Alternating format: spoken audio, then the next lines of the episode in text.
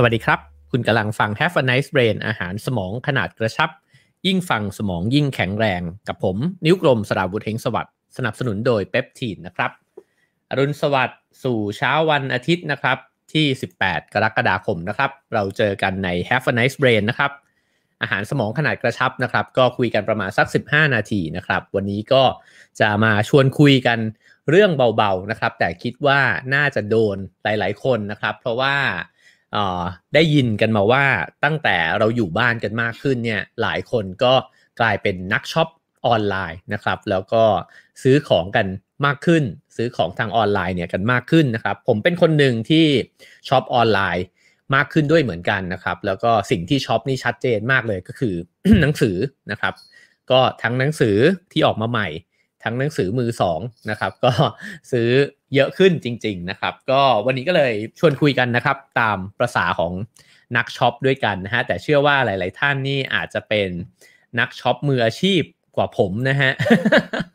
เพราะว่าอาจจะเฝ้าดูโปรโมชั่นทั้งหลายนะครับ 11 11 7 7 6 6 5 5 ต่างๆ นานานะครับ ใครที่เพิ่งโดน 77 ไปนะครับ ก็ลองพิมพ์ 7 กันเข้ามาดูก็ได้นะครับ ว่าช็อป ตอนเดือน 7 เนี่ยวันที่ 7 เดือน 7 ไปกันแล้วหรือเปล่านะครับ ถ้าถ้าซื้อไปนะฮะเจอโปรโมชั่น 77 ไปเนี่ยก็พิมพ์ 7 กันเข้ามาได้นะครับ ใครที่เข้ามาแล้วก็ฝากกดแชร์นะครับ คนละ 1 แชร์นะครับ แล้วก็ถ้าเกิดว่าฟังทาง YouTube นะครับ ก็ฝากกด subscribe กันไว้ด้วยนะครับ แล้วก็สวัสดีเพื่อนๆ พี่ๆ ทาง Clubhouse ด้วยนะครับ โอเคครับ เราจะค่อยๆไล่เรียงกันไปนะครับ วันนี้ก็คุยกันเบาๆแล้วกันนะครับ ผมหยิบหนังสือเล่มนี้มานะครับ เป็นหนังสือที่สั้นๆ อ่านสนุกนะครับ ในแต่ละบทก็คือ Science for Life นะครับ ผู้เขียนคือ Brian Craig นะครับ แล้วก็ผู้แปลเนี่ยคือคุณพินดาพิสิทธบุตรนะครับ ก็สำนักพิมพ์ไต้ฝุ่นนะฮะในบทที่ยกมาเนี่ยเขาพูดถึงเรื่องการโฆษณานะครับ ผมคิดว่า ถ้าเกิดว่าเราอยากจะช็อปออนไลน์ให้น้อยลง เราก็ต้องรู้ก่อนว่าทำไมเราช็อปมันเยอะนะครับ อะไรมันเป็นตัวกระตุ้นเราให้เราช็อปออนไลน์นะครับ ก็เลยชวนกันมาคิดนะฮะว่ามันมีอะไรที่เป็นแรงจูงใจให้เราเนี่ยหยุดไม่ได้ แล้วก็รู้สึกว่ามันต้องซื้อแล้ววะไม่ซื้อนี่มันจะรู้สึกว่าตัวเองผิดนะฮะรู้สึกว่าซื้อเนี่ยมันถูกต้องกว่า ในในหนังสือเล่มนี้นะฮะเขาก็บอกว่า ถ้าจิตวิทยาคือการศึกษาการทำงานของจิตใจและพฤติกรรมของมนุษย์เนี่ยนะฮะโฆษณาเนี่ยน่าจะเป็นศาสตร์ที่ทรงพลังที่สุดเลย ในเรื่องของจิตวิทยานะครับ เพราะว่านักโฆษณาเนี่ยต่างก็พยายามที่จะเปลี่ยนแปลงพฤติกรรมเราเนี่ยอยู่เสมอนะครับ แล้วก็พยายามที่จะทำอะไรบางอย่างกับเราเนี่ยแหละให้เราเนี่ยไปซื้อของเขาหรือว่าทำในสิ่งที่เขาอยากจะให้เป็นแบบนั้นนะครับ คือนักโฆษณาก็แบบหนึ่งแต่ผมว่าพ่อค้าแม่ขายทั้งหลายก็ล้วนแล้วแต่เป็นนักจิตวิทยาที่เก่งๆกันทั้งนั้นนะฮะทีนี้เนี่ยในเมื่อนักโฆษณาเนี่ยมีหน้าที่จูงใจให้คุณเนี่ยซื้อสินค้าบางอย่างนะครับเขาก็จะต้องคิดหลาย ๆ สิ่งนะฮะเพื่อที่จะมาโน้มน้าวเราใช่ไหมครับ แล้วก็เครื่องมือเหล่านั้นเนี่ยถ้าเกิดว่า เราพอจะเห็นนะครับ ถามว่ามันผิดไหมผมว่าไม่ผิดนะครับ เพราะว่าจริง ๆ แล้วเครื่องมือทางการตลาดมันก็เป็นเรื่องปกติอยู่แล้ว คนก็ทำมาค้าขายนะครับ ก็ต้องหาวิธีที่จะทำให้เรื่องราวเหล่านี้มันตื่นเต้นขึ้น แต่ในมุมผู้ซื้อเองต่างหากนะฮะที่ถ้าเกิดว่าเราเท่าทันนะครับ เราก็จะตัดสินใจในแบบที่มันตรงตามความต้องการของเราเนี่ยได้มากขึ้น คือจริง ๆ ข้าวของต่างๆเนี่ยมันก็มีที่เราอยากได้ แล้วก็ เราอาจจะอยากได้มากได้น้อย หรือไม่อยากได้เลยนะครับ ก็ในเมื่อมันมีมาขายก็ไม่แปลกครับที่เราจะซื้อ แต่ว่าเราจะซื้อได้ตรงตามความต้องการของเราเนี่ยได้ยังไง ก็อาจจะเมื่อรู้นะครับก็อาจจะเห็นเท่าทันมากขึ้นนะครับ ผมว่าหลายอย่างเนี่ยที่จะพูดนะครับก็บางท่านก็น่าจะมองเห็นอยู่แล้ว แต่วันนี้ขอนำมาประมวลเข้าด้วยกันนะครับ แล้วก็เผื่อว่าจะได้เป็นคล้ายๆกับเป็น จุดนะฮะที่ทำให้เราได้เห็นมากขึ้นว่า เอ๊ะ เรากำลังตกหลุมนี้อยู่หรือเปล่านะครับ อย่างแรกเลยเนี่ยก็คือเรื่องของข้อมูลนะครับ ก็ข้อมูลเนี่ยจะเป็นสิ่งที่เป็นกลางที่สุดเลย ก็คือเวลาที่เขาจะขายของอะไรเนี่ย ถ้าเกิดว่าเขามาบอกนะครับว่าของเนี้ยมันดียังไง หรือมันเป็นของที่เราอยากได้อยู่แล้วนะครับ หรือเราชอบอยู่แล้วเนี่ยมันก็ไม่จำเป็นจะต้องมาโฆษณาประโคมอะไรมากนะฮะ แค่บอกข้อมูลของมันก็พอละ เช่นสมมติว่า เสื้อตัวนี้มันผ้าดีมากนะครับแล้วก็เป็นขนาดที่เราอยากได้พอดีนะครับ หรือโทรศัพท์มือถือรุ่นใหม่นะฮะกล้องเนี่ยมันมีความละเอียดมากขึ้น อะไรต่างๆ นานานะครับ อาจจะมีฟังก์ชันที่มันน่าสนใจมากขึ้นนะครับ ก็ไม่จำเป็นจะต้องโฆษณาอะไรมากเลยไอ้แบบเนี้ยมันก็พร้อมละที่จะกระตุ้นให้ให้คนไปซื้อนะครับ เพราะฉะนั้นหลายครั้งเราก็จะ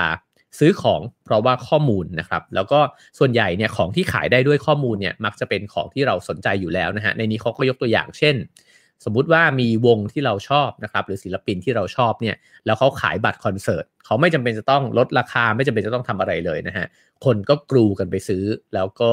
อาจจะต้องแย่งกันด้วยซ้ำนะฮะแต่น้อยครั้งครับที่โฆษณาต่างๆเนี่ย หรือว่าการขายของเนี่ยมันจะบอกเพียงแค่ข้อมูล มันจะต้องกระตุ้นเราด้วยอย่างอื่นมากขึ้นอยู่แล้วนะครับ อันที่1เนี่ยก็คือเรื่องของความแปลกใหม่นะฮะก็เพราะฉะนั้นเวลาที่ใจเต้นเวลาที่เห็นดาวนะฮะหรือว่าไอ้คำว่าใหม่เนี่ยนิวเนี่ยนะฮะปิ้งปิ้งปิ้งปิ้งออกมาเนี่ยก็อันนี้ก็รับรู้ไว้นะฮะว่าอ่ากำลังโดนแล้วนะฮะโดนอ่า วิธีการทางการตลาดนะครับกำลังทำให้เราใจเต้นอยู่นะครับ เพราะว่าความแปลกใหม่เนี่ยมันกระตุ้นให้เราเปลี่ยนแปลงพฤติกรรมนะฮะลองคิดดูนะครับว่าเราใช้ชีวิตไปเรื่อยๆเนี่ยถ้ามันไม่ได้มีอะไรมามาเป็นสิ่งใหม่เนี่ยชีวิตมันก็เหมือนเดิมใช่ไหมครับเพราะฉะนั้นไอ้คำว่าใหม่มันเลยทำให้เราตื่นเต้นมาก เพราะว่าสินค้าใหม่บริการใหม่เนี่ยมันพร้อมที่ทำให้เราเปลี่ยนชีวิตใหม่ได้ด้วยเหมือนกัน ทุกคนก็ต้องการความเปลี่ยนแปลงไปสู่อะไรที่มันสดใสขึ้นตื่นเต้นขึ้นนะครับ ก็ จึงเป็นเรื่องปกติ สมัยผมทำโฆษณาเนี่ยถ้าเกิดว่ามีผลิตภัณฑ์ใหม่นะครับมีโปรโมชั่นใหม่ มีบริการใหม่ๆเนี่ยลูกค้าก็จะบอกเลยว่าคำว่าใหม่เนี่ยขอให้ตัวใหญ่ ๆนะครับ แล้วก็ถ้าเกิดว่ามันอยู่ในหนังโฆษณา หรือว่ามันอยู่ใน radio spot นะครับ spot วิทยุเนี่ย ก็ขอให้มันขึ้นมาเป็นคำแรกเลย เช่นใหม่นะครับ แล้วก็อาจจะพูดยี่ห้อรถอะไรก็ว่าไปนะฮะใหม่แล้วก็น้ำยาซักผ้าอะไรก็ว่าไปนะครับ ฉะนั้นคำว่าใหม่มันได้ผลนะครับ มันได้ผล เพราะว่าเวลาเราพูดถึงสิ่งใหม่ มันพ่วงมาด้วยความรู้สึกว่ามันจะดีกว่าเดิมอยู่ด้วยเสมอนะครับ โดยที่ไม่ต้องพูดเลยนะฮะ พูดว่าใหม่เนี่ยก็จะรู้สึกละว่ามันต้องดีกว่าเดิมแน่ๆนะครับ อันนั้นอันที่อันที่ 1 อันที่2นะครับก็คือเรื่องของการเปรียบเทียบ อันนี้ก็จะ ซับซ้อนลงไปอีกนิดนึงนะฮะ ผมว่าวันนี้เนี่ยทั้งนักช็อปก็เป็นประโยชน์ทั้งคนขายเองก็เอาไปใช้ได้ด้วยเหมือนกันนะครับเขาก็บอกว่าการเปรียบเทียบเนี่ยมันเป็นเรื่องปกติเลยของคนเรา เพราะว่าเราก็เปรียบเทียบกันตลอดเวลา ถ้าเกิดว่าฟัง Have a nice day วันนั้นเพิ่งคุยกันไปนะฮะว่าเราเป็นสิ่งมีชีวิตที่มักจะเปรียบเทียบเนี่ยอยู่ตลอด ฉะนั้นเวลาที่เราจะเลือกเนี่ยเราก็เปรียบเทียบด้วยเหมือนกันนะฮะว่าอะไรมันดีกว่าอะไรนะฮะอะไรถูกอะไรแพงนะครับเป็นเรื่องปกติอยู่แล้วนะฮะแต่ทีนี้เนี่ยวิธีการมันก็คือว่า มันมีวิธีการเปรียบเทียบเยอะมาก เช่นเปรียบเทียบของตัวเองนะครับรุ่นใหม่กับของตัวเองรุ่นเดิมนะฮะเอ้ยมันใหม่ขึ้นนี่หว่ามันดีขึ้นนี่หว่าก็อยากได้นะครับ เปรียบเทียบของตัวเองนะครับกับของสินค้าคู่แข่งเออเฮ้ยสินค้าคู่แข่งมันกล้องมันความละเอียดแค่นี้เองนี่หว่า อันนี้ตัวใหม่เนี่ยกล้องความละเอียดมันเยอะกว่าเยอะเลยนะฮะเมมโมรีของมันเนี่ยโอ้โหมันเยอะกว่าเยอะเลยนะครับก็สิ่งเหล่านี้ก็แน่นอนว่ามันก็ทำให้เราอยากได้มากขึ้นนะฮะ ผมว่าก็มีอีกวิธีก็คือก่อนหลัง อันนี้ชัดเจนมากก่อนหลังนี่คือเราเจออยู่บ่อยๆนะครับ ถ้าเป็นโฆษณาซื่อๆเลย แต่ก่อนก็คือว่าเสื้อตัวหนึ่งเนี่ยก่อนซักเนี่ยมันหมองมากใช่ไหมครับ แล้วก็ before after หลังซักเนี่ยโอ้โหเสื้อเหมือนใหม่เลยนะฮะหรือเออเช่น สมมุติว่าผมคุณเนี่ยโหแต่ก่อนเนี่ยมันโหมันฟูมากเลยนะมันแตกปลายมันหวีแล้วมันไม่เข้าทรงนะครับ แต่ทันทีที่สระด้วยแชมพูนี้แล้วเนี่ยคุณก็จะเห็น after ว่าโอ้ผมคุณสวยสวยเก๋นะครับ แล้วก็เงางามไม่แตกปลายอีกต่อไป อันนี้ก็เป็นเรื่องที่ปกติมาก อันนี้เป็นทริคที่ใช้กันอยู่บ่อยๆนะครับเพียงแค่ว่าเมื่อไหร่ก็ตามที่เราเริ่มเปรียบเทียบนะครับ เราก็จะรู้ตัวมากขึ้นนะครับว่าอ่าเรากำลังจะซื้อของอีกแล้วนะครับ แล้วก็ยังมีการเปรียบเทียบที่มันดูแล้วถูกมากนะฮะอันนี้ผมว่าเราเจอกันอยู่เรื่อยๆเหมือนกัน เช่น อันนึงที่ชัดเจน แต่ก่อนเนี่ยก็จะมีนิตยสารเดี๋ยวนี้ก็มีนะครับนิตยสารหนังสือพิมพ์ทั้งหลายเนี่ยนะฮะถ้าเราซื้อทีละเล่มเราอาจจะต้องจ่ายเงิน เช่น บางเล่มอาจจะ 80 บาทนะครับสมมุติ 80 บาท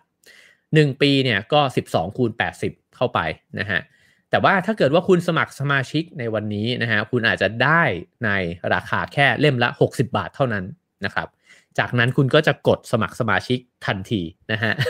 เพราะว่าเห็นอยู่ชัดๆว่ามันถูกกว่านะครับ แต่จริงๆ เราก็อาจจะลืมคิดไปก็ได้นะครับ ว่าเราก็อาจจะไม่ได้ซื้อนิตยสารอันเนี้ยทุกเล่มก็เป็นไปได้ หรือพอมาส่งทุกเดือนทุกเดือนทุกสัปดาห์ทุกสัปดาห์เนี่ยอาจจะอ่านมันไม่ทันก็เป็นไปได้นะครับ ก็ฉะนั้นเนี่ยอัตราค่าสมัครสมาชิกทั้งหลายเนี่ยมันก็เป็นโปรโมชั่นที่แรงนะฮะแล้วเราก็หลายคนก็จะสมัครสมาชิกหลาย ๆ อย่างไปนะครับ อันนี้ก็ทั้งเรื่องอื่น ๆ ด้วยนะฮะเวลาที่ไปกินร้านอาหารร้านขนมใช่ไหมครับอยากสมัครสมาชิกไหมนะครับก็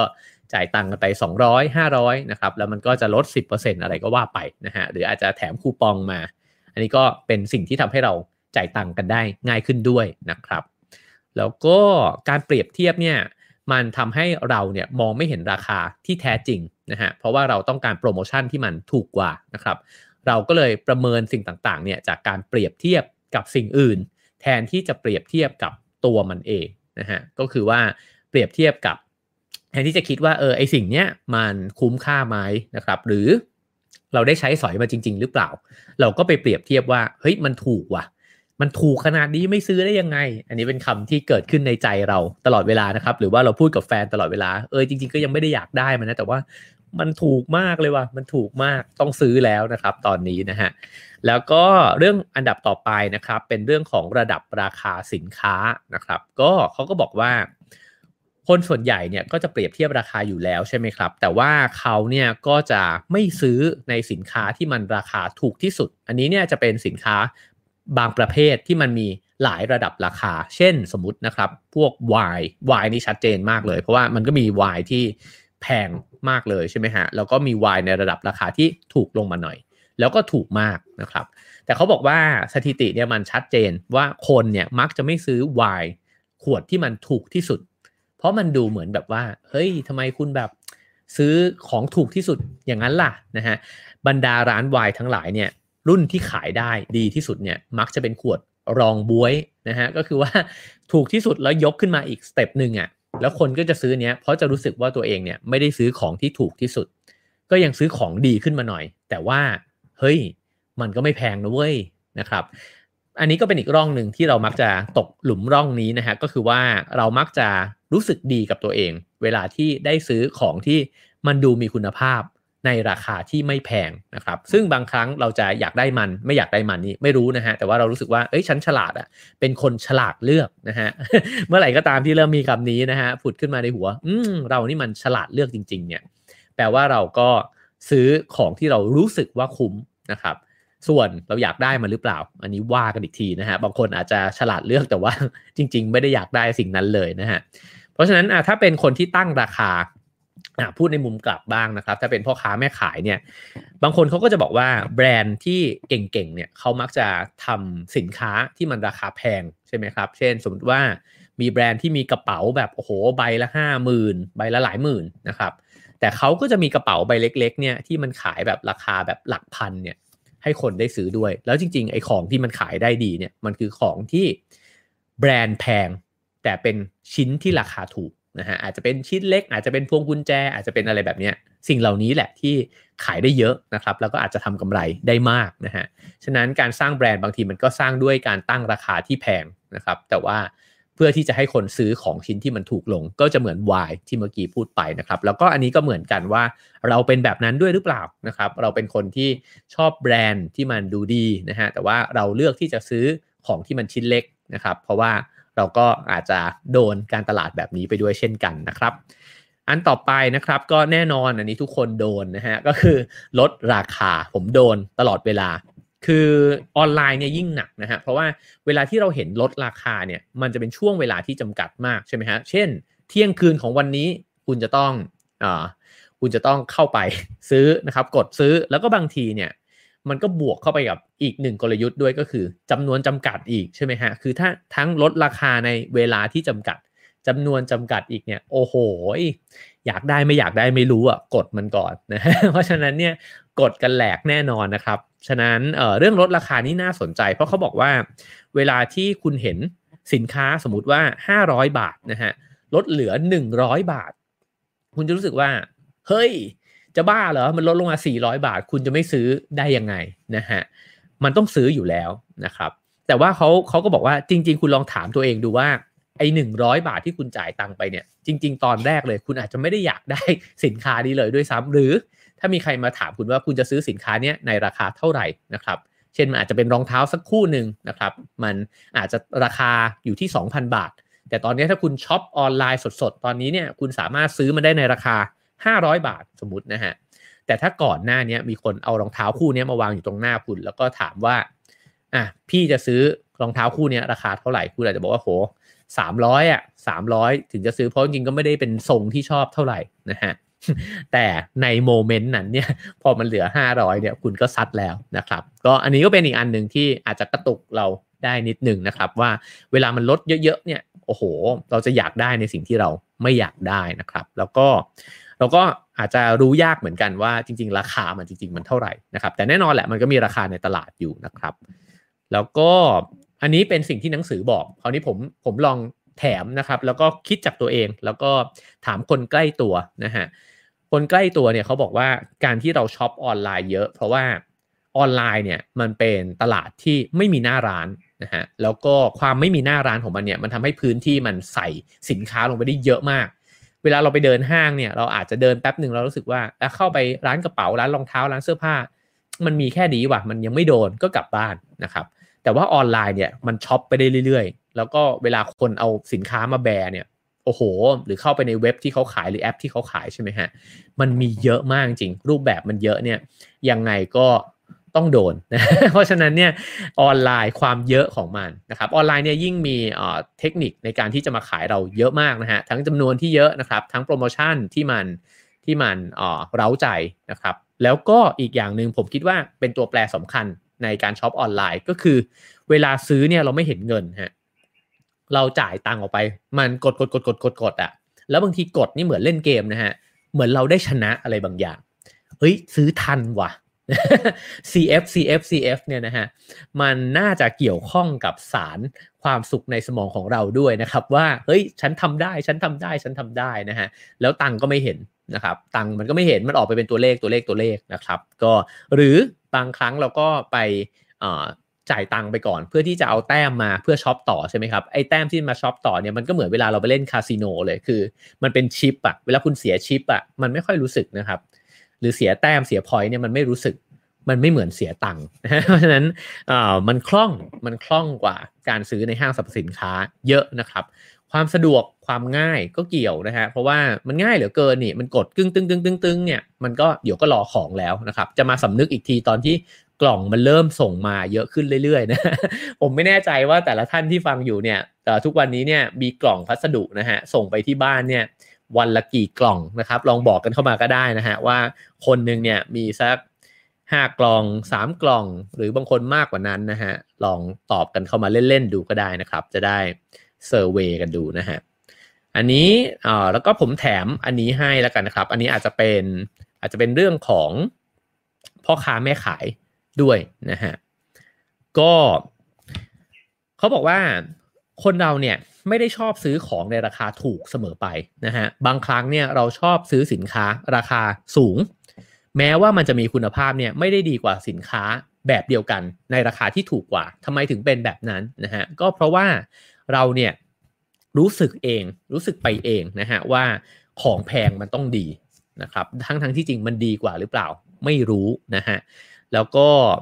ฉะนั้นเนี่ยก็เลยคล้ายๆ กับเมื่อกี้ที่บอกว่าเราจะไม่ซื้อไวน์ขวดที่ถูกที่สุด แต่เราจะซื้อขวดที่มันดีขึ้นมาอีกนิดหนึ่งนะฮะแพงขึ้นมาอีกนิดหนึ่งดีหรือเปล่านี่ไม่รู้เหมือนกัน ซึ่งเหมือนกันนะฮะผมว่าเวลาที่เราเดินไปซื้อน้ำยาล้างจานน้ำยาซักผ้านะครับ อะไรก็ตามอะในซูเปอร์มาร์เก็ตเอาแบบพื้นฐานเลยเนี่ย เราก็จะไม่ซื้อไอ้ยี่ห้อที่มันถูกสุดอะแต่จะซื้อแพงขึ้นมาอีกนิดหนึ่งนะฮะเพราะเราเชื่อว่ามันน่าจะดีกว่า ฉะนั้นเนี่ยบรรดา พ่อค้าแม่ขายเนี่ยก็สามารถที่จะตั้งราคาเนี่ยให้สูงได้เหมือนกันนะฮะเพราะว่าพอราคาสูงคนกลับรู้สึกว่ามันน่าจะคุณภาพดีนะครับ แล้วเขาก็บอกว่าเวลาที่มันลดราคาลงไปเรื่อยๆ มันก็เย้ายวนใจมากขึ้นแหละนะฮะ แต่ว่ามันก็จะมีสินค้าที่พอลดราคาไปถึงระดับหนึ่งเนี่ย มันมีเอ๊ะในใจว่า เฮ้ยทำไมวะ มันมีตำหนิหรือเปล่า หรือถ้าเป็นอาหารเราก็จะเริ่มรู้สึกว่า เฮ้ยวัตถุดิบมันดีพอหรือเปล่าวะ เช่นสมมติไส้กรอก อาจจะคนอาจจะชินว่าถ้าไส้กรอกสักชิ้นหนึ่งทักสักชิ้นหนึ่งเนี่ยนะฮะแล้วก็อะถ้าอร่อยหน่อย ขายอยู่สัก 20 บาท 25 บาทสมมุตินะครับ แล้วมันมีร้านหนึ่งขาย 9 บาทเนี่ย เราจะตกใจก่อนว่า เอ้ยถูกว่ะน่าซื้อแต่อีกอีกความรู้สึกหนึ่งมันจะเกิดขึ้นว่าเฮ้ยมันแป้งเยอะเปล่าวะมันวัตถุดิบมันดีหรือเปล่าหรือของมันค้างหรือเปล่านะครับ เพราะฉะนั้นเนี่ยราคาเวลาที่มัน ตกลงไปถึงระดับหนึ่งกับสินค้าบางประเภทเนี่ยมันก็จะทำให้คนเนี่ยสะดุดขึ้นมานะฮะว่าเอ๊ฉันจะซื้อมันดีหรือเปล่านะครับ แล้วก็แถมอันนี้เป็นอันตบท้ายนะครับ คิดว่าอาจจะช่วย